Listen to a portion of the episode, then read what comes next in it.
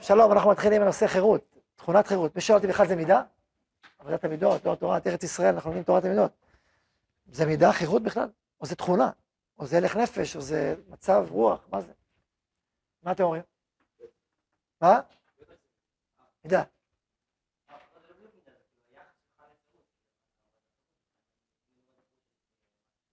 מה זה רק היחס שלך כיחס השכלי שלך, או זה תנועה נפשית?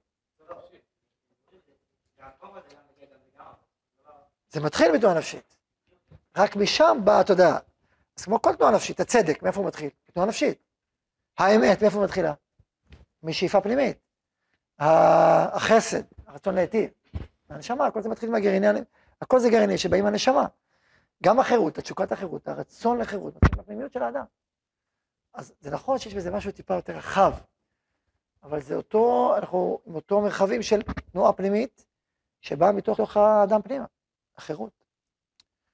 עכשיו, היו כאלה פילוסופים שכפרו בכלל בחירות, בפועל, אמרו, מה זה חירות? זה רק אה, תשוקה, זה לא, זה סתם דמיון. אמרו, למה? תסתכל סך הכל הבן אדם, בסוף מה מניע אותך? סך הכל הדחפים. למה כשאתה עושה משהו, למה אתה עושה? נניח אתה עכשיו, אני יודע מה, עובד לפרנסתך. למה אתה בפרנסתך? כי אני רוצה, כי אני בוחר. כי אתה בוחר? כי בלי זה לא יהיה לך אוכל, כי האישה שלך מחכה, כי זה, כי זה, נכון? כי התחתנת. אז אתה, אז לכן אתה, אתה הדחפים האלה גורמים לך. אבל אני רוצה גם לנוח ולישון. כן, אז זה המועד מודע, זה גובר. אז כאילו אם אנחנו נצליח לסכם את סך כל הדחפים שלך, ויהיה לנו מחשב שימנן את כל דחף, נדע מה שתעשה. אז מה זה בן אדם? בן אדם זה סך הכל הדחפים במינונים שונים, שמתגוונים באופן שונה, ולכן בסוף אין באמת בחירה חופשית. לכן הכל דטרמיניסטי בעצם. דטרמיניזם זה בעצם אמירה, אין חופש, אין בחירה. למה? כי אדם הוא סך הכל הדחפים שלו. ככה יש פילוסופים גויים שחשבו. שמעתי על זה פעם. זה נקרא דטרמיניזם. יש בזה היגיון? כן, נכון, זו סברה טובה. אחת הקושייה לשאלה לפחות, נכון? מה התשובה? טוב. גם אני בדידם, אם אחד מהדחפים שלי הוא לעבוד את השם, ובפועל אני עובד קשה בשביל שהדחף הזה יתגבר, נו. לא בחירה, אתה עובד קשה בגלל שהדבר הזה יותר גבור אצלך. למה דווקא בזה בחרת להגביר? למה בחרת? כי זה יותר חזק אצלך באופן מובנה, לכן זה ככה. לא אם היה משהו אחר באופן מובנה, אז היית הולך איתו. אם זה לא בא לי טבעי. אז גם זה, לא בא לך טבעי, אבל עדיין משהו מבפנים דוחף אותך, אז לכן, כן. זו שאלה עמוקה. נו, נו, נו.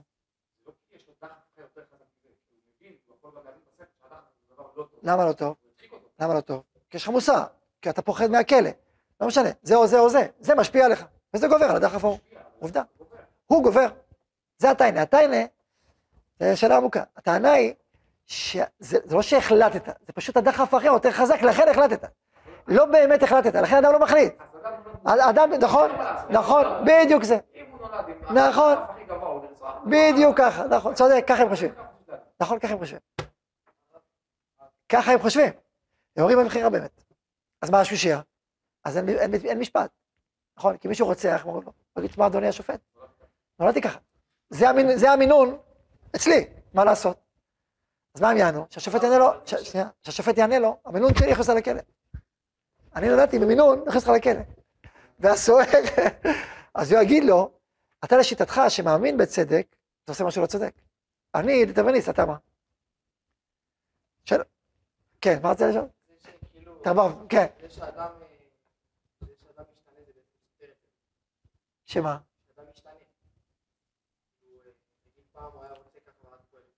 אז הם יטענו, הם יטענו שגם השינוי עצמו הוא בעצם רצון שבא ממך, שהוא גובר על משהו אחר. בסוף הכל זה אתה, זה רק מינונים, ככה טענה, זו טענה. מה שהם קוראים מינונים, אנחנו קוראים שכל, להפעיל שיקול דעת. לא, איך אפשר להסביר שינוי באדם? כי גם הרצון לשינוי הוא בעצמו חלק ממך. אתה בעצמך רב שכבתי, וכל פעם שמשהו אחר מתחדש, ולכן אתה משתנה. כמו שבגוף אתה משתנה. אתה בוחר להשתנות שהאור שלך מתחלף, או זה קורה. האור שלך מתחלף, למרות שלא בחשי, זה קורה. אז גם... יש רצונות שאתה לא יכול לומר שהם... מה תגיד שהרצון היה בתוך הגוף שלי? בנפש, בנפש. בנפש, ובאיזשהו שלב, כאילו... הוא התגבר עד שהוא פרץ, כמו שבגוף. טוב, אני לא רוצה יותר מדי להסביר את זה. עד איזה שלב, כאילו. טוב, עוד אחד, אחרי זה נתקדם. כל השיעור מדבר רק על השיטה שלהם, נו, דבר. אוקיי. יפה, אבל זה הטעות. אוקיי, עכשיו הסברתי לך למה זה לא ככה. נכון, נכון. אני אסביר לך אותה.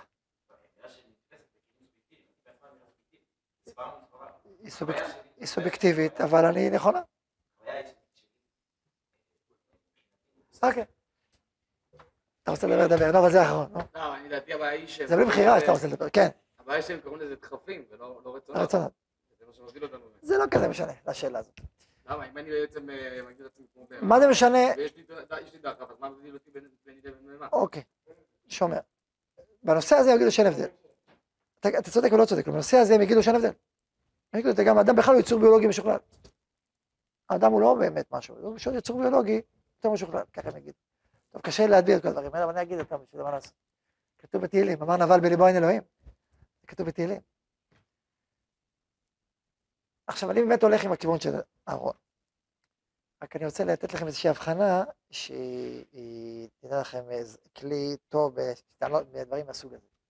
יש להבחין בין טענה לבין הוכחה. טענה, אתה טוען טענה. אני אומר, אה, אתה לא באת היום לשיעור כי אה, ישנת מאוחר, כי הפריע לך כך וכך. זו טענה, יכול להיות הגיונית. לא, לא הבאתי ראייה לטענה. אתה אומר שהייתי עייף, יש לך ראייה שהייתי עייף? אולי הייתי רענן. אתה טוען, זה הגיוני, זו טענה הגיונית. אבל זה לא אומר שהיא נכונה, בשביל להגיד שהיא נכונה צריך להביא לה ראייה. אם קראת אליו, והוא ראה אותך, תשמע, הוא ראה אותך כזה יושב, ככה, ונרדם. אוקיי, אז יש, הוא, אני עד, אומר לך שראיתי אותך ישן על המיטה. אז אני מביא ראייה לטענה של היית עייף ולכן לא באת. אבל זה, ש, זה שאני אומר לך היית עייף, זו טענה, זה לא ראייה. אולי כן, אולי סיבה אחרת לגמרי, אולי הסיבה ששכחתי שהשיעור עכשיו. יכול להיות. אז זה הסיבה. זה טענה הגיונית, גם טענה הגיונית. אז זו טענה הגיונית, זו טענה הגיונית, זה אפשר להסביר גם... מה הראייה לאחד מהטענות? זה השאלה. לא אם זה הגיוני, או אם זה טענה שעוד הגיונית. אז יש הבדל בין טיעון לבין ראייה. כשמה שדיברתי מקודם זו טענה, זה לא ראייה, אין שום ראייה שהיא צודקת. פשוט טענה. הטענה הזאת אומרת שאדם הוא כמו בהמה. אוקיי, אתה אומר. אני אומר שלא. לא, יש לך הוכחה? יש לך הוכחה? אתה אומר על בחירה, אני אומר יש בחירה. נכון שיש הרבה רצון ודחפים, עדיין יש לך בחירה. האדם הוא יצור בוחר. אתה אומר שלא, אני אומר שכן. אתה אומר לי, אבל זה הגיוני, זה אבל גם הגיוני שהוא בוחר. מה יש לך, יש. אבל האדם, אבל גם תראה בהמה לא בוחרת, אדם הוא לא בהמה. אז טענה מול טענה. אתה אומר טענה, אני אומר טענה. אוקיי, יש לך ראייה, אין ראייה. שנייה, שנייה, שנייה, שנייה. זה דבר ראשון. קודם כל, הבחנה, מה שאהרון דיבר על סובייקטיבי, סובייקטיבי, אני קורא לזה טענה מול ראייה, טענה מול הוכחה. הבחנה בשני המושגים. לפי אדם שלך טענה הגיונית, נראה שהוא צודק כי זה טענה. לא, זה רק טענה, זה לא ראייה. בסדר? אחד. שתיים. החוויה האנושית היא מאוד מאוד חזקה של חופש. שאדם בוחר. כמו צדק. אולי אין צדק. אולי אין בכלל צדק בעולם. מישהו ראה צדק, אין צדק. מישהו ראה ענווה, אין ענווה. או אין, אין כלום. אתה יכול להגיד אין כלום. אתה יכול להגיד שהוא רק בהמה ואין לו, אין לו מוסר. אבל אני חווה צדק בכל הווייתי. אני חווה צדק, אני חווה אהבה. אני חווה, זה ביסודות של האישיות שלי, זה עובדה. אני חווה, אתה יכול לטעון, אבל אני חווה. החוויה הזאת היא חוויית יסוד של החיים. כמו צדק, כמו אמת, כמו כל חוויית יסוד, זה חוויית יסוד של הפנימיות שלי. אתה יכול להגיד לי אין, תגיד, אתה לא רואה, אל תראה, אני חווה את זה ביסוד שלי. אתה לא רואה, כי אין, הם לא רואים בעיניים צדק, מה לעשות? זה לא הכלי שדרכו בכלל רואים צדק. פשוט לא שם, פשוט לא הדרך. אלה, מה הדרך? הדרך זה תחושה פנימית, זה הדרך. ככה אדם בועט את הנפש שלו, דרך תחושה פנימית שלו. אותו דבר חופש, החופש זה חוויית יסוד בתוך האדם, לא שולית, חוויית יסוד. כל מערכת המשפט בנויה על החוויה הזאת. על התחושה היסודית החד משמעית שבחרת רע והיית יכול לבחור טוב. וזה שרצחת, אתה תקרא באחריות. חד משמעי. כל התרבות האנושית, רגע שנייה, אני עכשיו אומר, טענה אחרי זה מסביר, אחרי זה שלב, אחרי שלב. אז כל, ה, כל ה, ה, ה, ה, המשפט והתרבות בנויה על החוויה היסוד הזאת. ואף אחד באמת לא מאמין שהרוצח חייב לרצוח והשופט חייב לשפוט. זה טוב לפינג פונג, דטרמיניסטי, זה לא טוב לחיים באמת, אף אחד לא חושב ככה, באמת. יכול לדבר, הוא לא חושב ככה באמת. אחרת השופט לא היה שופט. הוא לא רק שופט באמת כי אין לי ברירה, אני השופט ואתה כל מיני פלפולים חיצוניים שהם לא נכונים. בסוף בסוף בחוות היסוד היא חוות היסוד. ואין שום דבר שסותר את חוות היסוד הזאת. טענת טענה, אז מה? אז מה אם יש רצונות? אני רואה בוחר, עם הרצונות. עכשיו, תפיסת העולם היהודית, טבעי לה לחלוטין ההבנה הזאת. כי ברור שיש נפש, רוח, נשמה, ויש בחירה. התורה אומרת שיש בחירה. נתתי לך את החיים ואת הטוב, ובחרת בחיים. אתה יכול לבחור. אז ודאי, גם מהאמונה היהודית, מסורת ישראל, ברור שזה חד משמעי. אבל זה פוגש את החוויה שלנו באופן, גם החוויה היא חד משמעית. שניהם חד משמעיים. ואין לי שום סיבה לספק את הטענה הזאת. את, את החוויה, את היסוד הזאת, אין לי שום סיבה. אני לא בהמה, אני לא מכונה. ואין לי שום סיבה להגיד את זה. אז לכן, זאת חוויית היסוד, פשוט לי. זה מסורת ישראל, פשוט. אז מה יש לך, איזה ספקולציה? שגם אתה לא מאמין בה באמת. אוקיי, ביי ביי. בסדר? זה ככה, לא התכוונתי לדבר על זה, דיברתי. כן.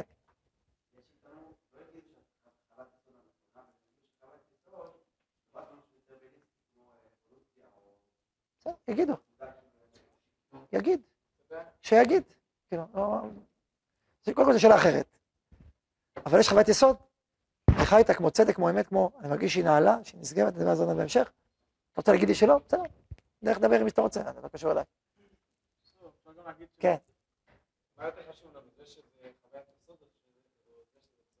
אנחנו מתחילים עם מסורת ישראל, תוך אמונה. ככה תפיסת העולם שלנו ניזונת מאמונה. וגם אם היה חוויית היסוד הייתה אחרת, אז הייתי מתמודד עם זה. אבל התורה והאמונה מותאמים להנשמה של האדם. הפוך, לא רק שהם, לא רק שהם מותאמים, הם... התורה, תורת ישראל, היא, היא, זה כמו כינור לנשמה של האדם. כשאדם לומד תורה, לומד תורה בעומק ופנימיות, הנשמה שלו מתחילה להתעורר ולהעיר ולשמוח ולפרוח. וכשאדם אה, לומד דברים אחרים, אז זה לא קורה. הנשמה לא מתעוררת. לא שמחה ולא מאושרת, כי, כי היא לא פוגשת את הכינור שלה. תורה אני נותן לכם, חיים אני נותן לכם. זה מה שקורה. זה מה ש... דוגמה, זה דוגמה, זה אחת הדוגמאות. אבל אנחנו לא, כיוון ש... כיוון שאם אנחנו נתחיל לחקור מעצמנו בלבד, אחרי כל, כל התופעות, אולי כל החיים יעברו ואנחנו נתעורר בסוף, אה, אתה יודע, באמת, טוב, כל החיים שלך, איבדת אותה. אז זכינו לקבל תורה. ולומדים בה בעמקות, ופתאום הכינור מתעורר. עכשיו, התחלתי דרך חשיבה פילוסופית, ועניתי, כאילו במגרש הפילוסופי, אבל באמת אנחנו לא מתחילים משם.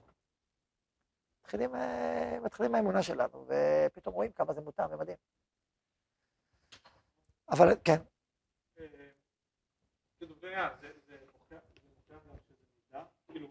לא, זה לא קשור עכשיו לשאלה אם מידה לא מידה, מה שאמרתי עכשיו. זה, זה כאילו, דיברתי משהו אחר. לא דיברתי על זה כל כך, זה רק אמרתי שזה פורץ מהפנימיות של האדם, על זה דיברתי. זה פורץ מבפנים. כמו שצדק זה פורץ מבפנים, הוא לא, הוא לא שאל אותנו, חוות הצדק, הרצון לצדק, גם החופש לא שואל אותנו, הוא פורץ מבפנים. וכמו שהצדק, אנחנו חשים בתוכנו שזה דבר נסגר, גם החופש. כן. אם אנחנו מדברים במגרש של חוויות, לא חו... אוקיי. אני יכול להגיד שאני חווה אהבה מסוימת, ואתה חווה משהו אחר, אבל זה נכון. אני רוצה קודם כל להבחין, קודם כל אמרתי שאני מתחיל מהמסורת והאמונה, דבר ראשון. דבר שני, יש הבחנה מאוד מאוד יסודית בין חוויה נקודתית ורגעית לבין חוויות יסוד של האדם. גם אתה מסכים איתי שהרצון שלך לאמת זה לא כמו הרצון שלך לאכול גלידה, נכון? יש דברים הרבה יותר עמוקים ויסודיים שעליהם אדם משתית את חייו, ויש דברים רגעיים, פשוטים, נמוכים, שהם לא... יש להם משמעות, אבל זה לא, לא חוות היסוד שלו. אדם יודע את זה מעצמו. ויש חוות עוד יותר עמוקות, יש רמות באישיות של האדם. ואדם יודע את זה מעצמו, את, את הרמות שלו. זה אני אומר לך במגרש האנושי, כאילו, הפשוט. אדם מי שלומד תורה, יש לי אישה. אנשים ש- שאנשים יגידו לך שזה הרבה יותר חזק מהחוויה של של צדק או... או- אז זה אני, שאלה טובה, שתי דברים אני אומר. דבר ראשון, יש אנשים לא מפותחים. כמו שאני אגיד לך שהוא רוצה לאכול, זה הרבה יותר חזק אצלו מ- מהבריאות, או מדברים אחרים. זה משהו מאוד מאוד בריא, אבל הוא יטרוף אותו, או יאכל ככה וזה לא אכפת. בסדר, יש אנשים לא מפותחים, מה לעשות, הם- הגוף שלהם שולט ולא הנפש. שתיים, התשובה השנייה משלימה את הראשונה, אי אפשר בלעדיה. באמת התחום יש לאשתו, יש בו שורשים מאוד מאוד עמוקים, רוחניים, מאוד עמוקים. הרב קוק אומר שיש, יש, לא סתם לפעמים זה אפילו גובר מהחיים של האדם. אומר למה? כי זה קשור להביא חיים לעולם בכל שרשרת הדורות. זאת אומרת, כל הדורות יותר גדולים מהחיים שלך עצמך, נכון? אז הנטייה הזאת, כל זה נטיית ההתרבות, הנטייה הפנימית הזאת, הנטייה המינית, היא אוחזת בתוכה דורות העתיד. לכן היא כל כך חזקה, אפילו יותר מהחיים שלך. ככה הוא כותב. יש בה עומק פנימי עצום, שמתלבש בדחף, אבל הוא הרבה יותר פנימי. הוא לא סתם כל כך פנימי. אז זו התשובה השנייה, שמשלימה לראשונה, זה שתי צדדים. טוב, עכשיו שאלה הבאה. מי אמר שלפי המסורת החירות זה דבר חשוב? זה יסודי, ולפי התורה להיות חופשי זה בערך? מה אתה רואה? מה אתה אומר?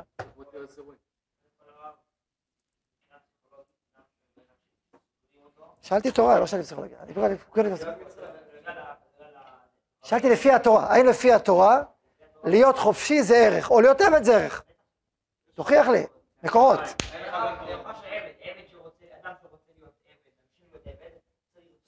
יפה, הנה הוכחה. מה ההוכחה? כי צריך לרצוע את אוזנו, ואתה רואה שאתה רצייה היא שלילית. אתה מסביר שהרצייה היא שלילית, מאיפה אתה יודע שהיא שלילית? אה, זה לא... יש חג החירות, יש יש יובל, יש יובל. רגע, בוא נכתוב. מקורות. מציאת עבד עברי. עבד עברי, מה חז"ל אמרו על זה? מי ששמע, מה היא שמעה? כלים לישראל עבדים, והלך זה אדון לעצמו. עכשיו כבר זה- סתירה קצת, לא? כלים לישראל עבדים. זה אדון לעצמו, אז יש פה עבדות, כאילו, נכון? צריך להבין את זה. אבל, אה, אבל האמת היא שכתוב אחר כך, לא יצא חופשי. והגישו אדם אל כלומר יש ביקורת על זה. אז מצד אחד יש איזה ביקורת, מצד שני זה לא כל כך פשוט, כי לבני ישראל עבדים, נכתוב את זה פה, עבדות. פה חירות, פה חירות, פה עבדות. לבני ישראל עבדים. ופה רציית עבד עברי, אז אמר לו דניאל, חג החירות. אוקיי, אז קודם כל זה באמת, כאילו מה כתוב? שיוצא, אנחנו מברכים, שיוציאנו מעבדות לחירות. זאת אומרת, מעבדות לחירות, זה... זה... אה, הוציאנו מעבדות לחירות. וגם זה נקרא, זה נקרא, אצלי תורה זה גם, זה גם תורה שבעל פה, זה גם חז"ל, זה בסדר.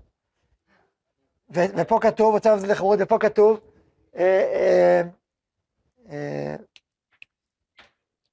זמן חירותנו בדיוק. זמן חירותנו. ככה, ככה השם של פסח.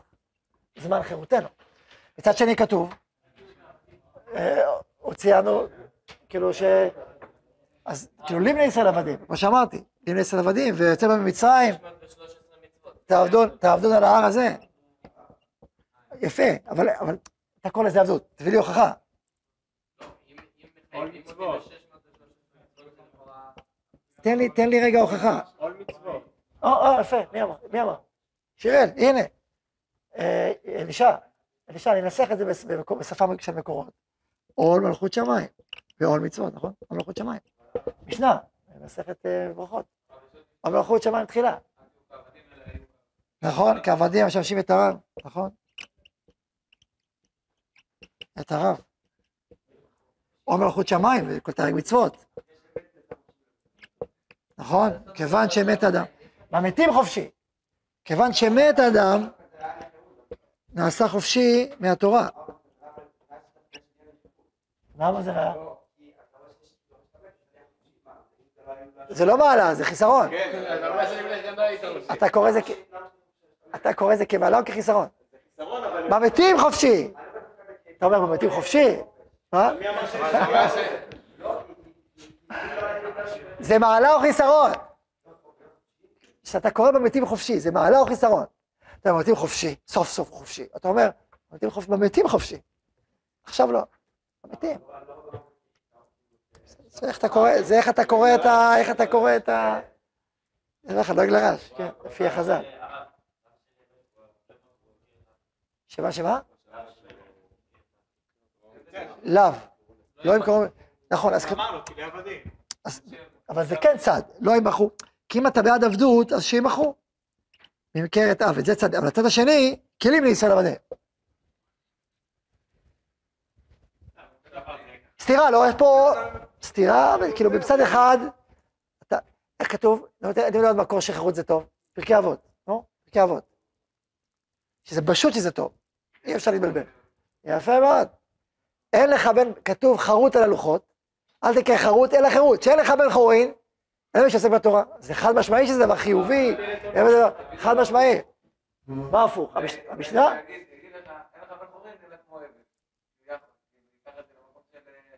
לא הבנתי מה אמרת. האם ברור מהמשנה שחירות זה טוב? כאילו, כאילו, כאילו, לא יודע. לא, ברור או לא ברור? האם ברור שחירות זה טוב או לא ברור? עכשיו רגע. אוקיי, זה מה שרציתי. או, זו שאלה טובה. אחרי שיש סתירה, נתחיל לבאר את ה... מהסתירה הזאת, נתחיל להתחיל להבין. אה, אין לך בן חורין, חורין, אלא מי שעוסק בתורה. עכשיו, המאמר הזה, כמו שאומר נועם, מביא לידי שיא את האבסורד, את הסתירה, כאילו. אומר אלישע, התורה זה עול תורה ומצוות, זה כאילו עול כולו עול, אחד גדול. והמשנה אומרת, אין לך בן חורין, אלא מי שעוסק בתורה. אז זה כאילו, זה ממש סתירה חזיתית של מושגים. ממש סתירה חזיתית, נכון? זה, זה, זה כאילו וואו. אבל בכל שאין כאן זה ברור שחירות זה טוב. ברור. הנה, אתה רואה את זה. וגם כל מה שכתוב, יוצאנו מעבדות לחירות. תגיד, יוצאנו מעבדות, לעבדות. יוצאנו מעבדות לבשר ודם, לעבדות לאלוקים, ככה צריך להגיד, יוצאנו מעבדות, לעבדות לאלוקים. זמן עבדותנו לאלוקים. אומרת, זמן חירותנו, זה לחירות. סימן שיש ערך בחירות, יש משמעות בחירות. לא. על כורחנו, אבל אני רק רוצה לה, להוכיח מהמקורות שיש אמירה מאוד מאוד ברורה, שזה החירות כערך. זה לא המצאה מודרנית. תראו, למה אני אומר את זה? למה אני אומר את כל זה? כי זה לא פשוט, זה כל הספר מוסר קלאסי. רואים שחירות היא ערך? תקרא, אז כתב קורא עשר רחובות הלבבות, תקרא את כל... לא, הרב קוק אצלו זה חד משמעי, אבל תסתכל אחורה, זה לא כזה פשוט לכאורה. אז לכן צריך להסביר את זה, יש תפיסות עולם יהודיות שמדברות רק על העבדות, לא מדברות על החירות. לכן אני... יש עוד, מה עוד? איזה עוד פסוקים? עוד דברים. בחירה חופשית, זה הזכרתי לי קודם, הייתי רוצה שתגידו לזה מיד. זה רבי יהודה הלוי, אבל המושג בחירה חופשית, כל היסוד של התורה, בנוי על החירות. מה בחירות? בבחירה חופשית. כלומר, יש ערך שנקרא חירות, ויש מושג שנקרא בחירה חופשית. עכשיו, ברור שבחירה חופשית זה דבר יסוד מוסד בתורה, הרמב"ם קורא לזה עמוד התורה והמצווה. בחירה חופשית, עמוד התורה. התורה פונה אל האדם הבוחר. אם התחלנו ופתחנו את השיעור בטרמיניזם, ברור שהתורה כולה פונה לאדם הבוחר. נתתי לך את החיים ואת הטוב ואת המוות ואת הרע, ובחרת בחיים, כלומר אתה בוחר, יש לך חירות, יש לך חופש לבחור. אז זה, אז זה מאוד ברור. שנייה. עכשיו, לא רק שזה ברור, זה עמוד התורה והמצווה, אבל לא רק עמוד התורה והמצווה, אני רוצה להעמיק עוד יותר את האמירה הזאת של הבחירה החופשית. להבין כמה זה קריטי, כמה זה משמעותי. הרי תחשבו על זה רגע. תסתכלו על תולדות ימי ישראל, את התנ"ך, את ההיסטוריה, את הגלות, את הגאולה. יש ברוך נתנו תורה, נתנו בחירה, בחרנו ברע, נפלנו, קמנו. אם היינו יכולים ללחוץ על הכפתור ולבטל את הבחירה, לבטל את הבחירה החופשית. הרבה יותר פשוט, לא? אפילו היום. אני יש פה כפתור שקוראים לו בחירה חופשית. אפשר לכפתור, אני חוזר עליו מדי פעם. בחירה חופשית. אתה לוחץ על הכפתור האדום, פיק. אין בחירה חופשית. אתה לוחץ? לא, אבל היינו רובוטים, היינו רובוטים. לא היה כלום, אז לא בשביל הבחירה למה? למה? רק כן. זה אז למה. אולי תיטיב, זו תיטיב בלי הבחירה חופש חופשית. יש לזה שאתה לוחץ על הכפתור, זה כל אתה הבסיס אתה של עושה העולם. משהו שמנוגד למה שאתה מאמין. אפשר לכ- אפשר לכתוב, ספר כזה, עב כרס, הבחירה החופשית האחרונה. מה אתה אומר, יונתן? מה אתה אומר לכתוב ספר? הבחירה החופשית האחרונה, כל הספר הוא דילמה אם ללחוץ על הכפתור או לא. אפשר. לא, אפשר לכתוב, לכתוב. זה ראוי שיהיה ספר כזה. הבחירה החופשית האחרונה על הכפתור. ללחוץ או לא ללחוץ. זה יהיה ספר רציני. כן. את, אה, נאמנו את כל התחילת השיעור? תסביר, תסביר. אין לך בחירה חופשית? למה לא? אוקיי, טוב, זה, נשמע שזה התחלת נושא, אז נשמור את זה למרכיב הבאים. רק שנייה, רק שנייה. רק הבאתי, אני, אני רק רציתי להגיד נקודה, הבאתי את, את הכפתור בשביל ההבנה, הרי יונתן באופן אינסטינקטיבי, בלי בחירה, אמר שצריך ללחוץ על הכפתור. למה? שמע, אתה פותר את כל בעיות העולם בשנייה. אין איראן, ואין סמים, ואין... מה? זה, זה, זה מדהים, זה להפוך את העולם לגן עדן בשנייה אחת. שנייה אחת, אומר, אתה, מה אתם מבינים? מה אתם מדברים כולכם? נקודה אחת, העולם הופך להיות גן עדן, מה אתם? אתם נורמלים? פשוט שזה יפחת על הכפתור. שיהיה מזעזע, אז בשביל מה יש חיים בעולם הזה? אם, אם אנחנו כולנו רובוטים, כולנו זה מה? אין משמעות לבחירה, אין כלום, נכון? זה מה ש... רגע, יונתן, אני איתך הולך, אז הייתי. התורה באה ואמרה, אלוקים החליט לא ללחוץ על הכפתור. הוא יכול ללחוץ כל רגע על הכפתור, והוא לא לוחץ. הוא לא לוחץ, תחשבו על זה. נותן בחירה כל רגע ורגע לאדם. נותן לו בחירה לכל אדם. נותן בחירה לאנושות. בואו נבוכים עוד לא הגעתם לפרק הזה, לא? מה השאלה? מה הפירוש? מה? לא... ועשית השם בחוקי תלכו, לעתיד לבוא זה מה שיקרה. לא. ונתתי לכם לב בשר. אלוקים יכול לברוא הכל, מה? אני. לא. לא? יודע שאלוקים יכול לעשות הכל, אתה חולק על ההבנה הזאת? הוא בחר, הוא יכול גם לא. הוא יכול לבחור אחרת, זה ברור. לא... לא- בעתיד. זה לא ביטול הבחירה. בעתיד כתוב, ועשיתי אשר בחוקי תלכו, מה אתה עושה? לא... טוב, בואו בואו נקצר, אנחנו צריכים לסיים. אה, כתוב שלעתיד לבוא, כאן כתוב שלא תהיה בחירה. זה מקורות, זה זה, ועשיתי שם... מה זאת אומרת? שלא תהיה? שאלה מה זאת אומרת, לא משנה. על כל פנים עכשיו יש בחירה. זה ברור. וזה ברור שבורא עולם רוצה את הבחירה. והוא רוצה את זה עד כדי כך שהוא לא מוכן לקחת אותה גם בקטסטרופות הכי גדולות.